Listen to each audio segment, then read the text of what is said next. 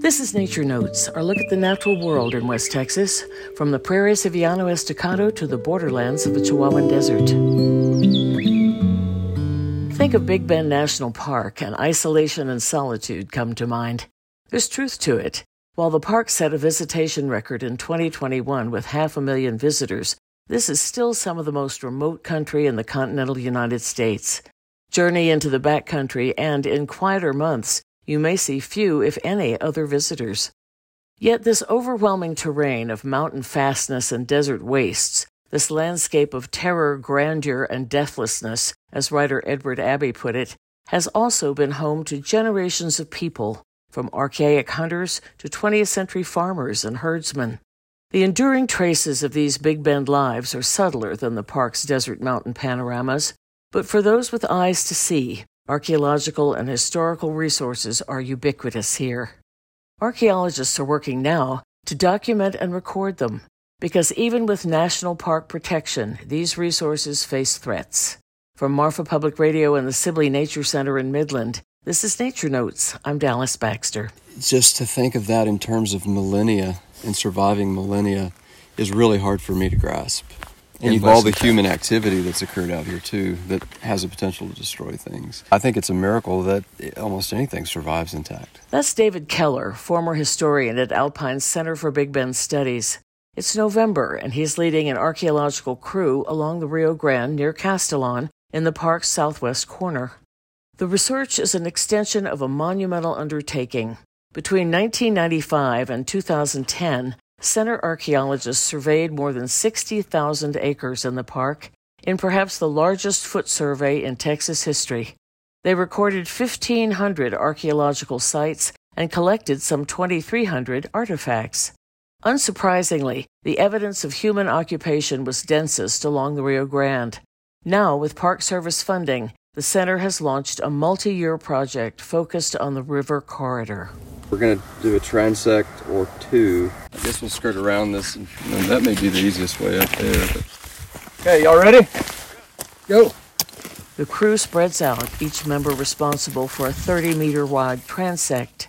Using handheld GPS devices to steer course, they scan the surface as they walk. The search, Keller says, is for anomalies, features that aren't purely natural, to the sensitive eye, some features speak unmistakably of human activity. The flint debris from ancient stone tool making, the blackened rock of prehistoric cooking sites. Then, there are finds that are far more ambiguous. We started seeing these during the big survey and puzzled over them, but started recording them separately and mapping them separately. And over time, developed some ideas about what they might be. The crew has come upon a series of rock clusters like tiny cairns on open level ground. There's no blackening. These rocks weren't piled as campfires or hearths. Researchers initially thought they might be the work of early ranchers securing fence posts, but evidence suggests greater antiquity, and the archaeologists observed that rabbits were drawn to these rock clusters for sanctuary. They now think that outfitted with snares, the rock piles may have served as prehistoric rabbit traps. The crew moves on to a new survey block and encounters something more evocative still. This is very interesting. You know, this is this was not accidental. As we wrote it, it's deflated, and so we don't know exactly what it looked like.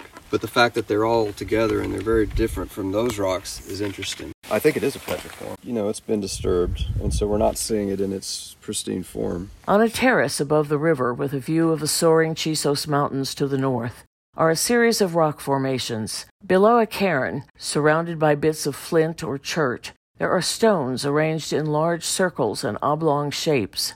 These, Keller suspects, are petroforms, a sort of ancient land art created by the Big Bend's native people, perhaps for ceremonial purposes, and there's cause for that speculation.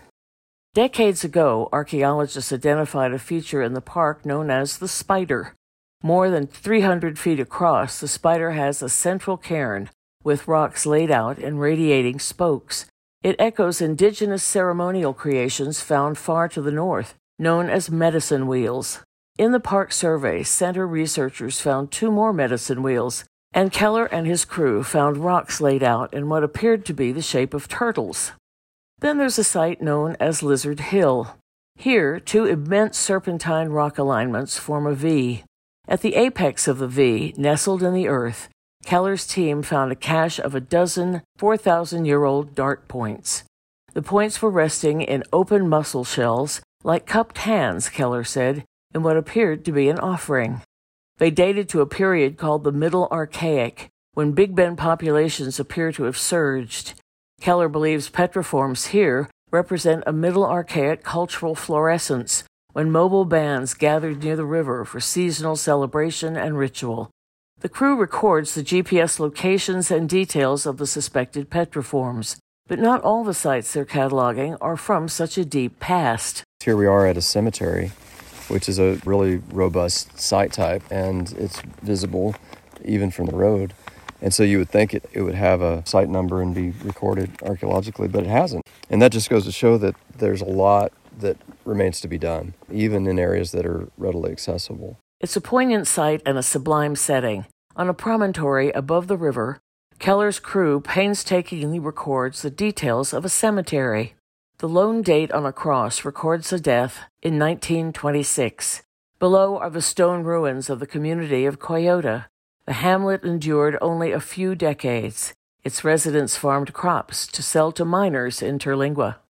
Documenting these resources empowers park officials to know what they're safeguarding and what we stand to lose, Keller says because they face ongoing threats. There's visitor use, of course. It's imperative visitors respect archaeological resources and don't tamper with them. The movement of immigrants and the Border Patrol's efforts to interdict that movement can also impact sites, Keller says. But perhaps most significant are the effects of horses and cattle, which Mexican ranchers allow to graze in the park. Trespass livestock are ubiquitous along the river here, for park rangers, countering that is a daunting challenge. Yet securing these resources is worthwhile. Big Bend National Park today is a place to escape from the modern world into wildness. But Keller says it's vital to remember that for countless people, this harsh and majestic place was home. It's absolutely captivating landscape in and of itself. But then when you learn of the cultures, the past cultures that lived here, it gives it a whole another layer of depth, a whole other dimension. It's just a richness that's beyond description. Nature Notes is supported by the Shield-Ayres Foundation. This episode was written by Andrew Stewart. I'm Dallas Baxter. Thanks for listening.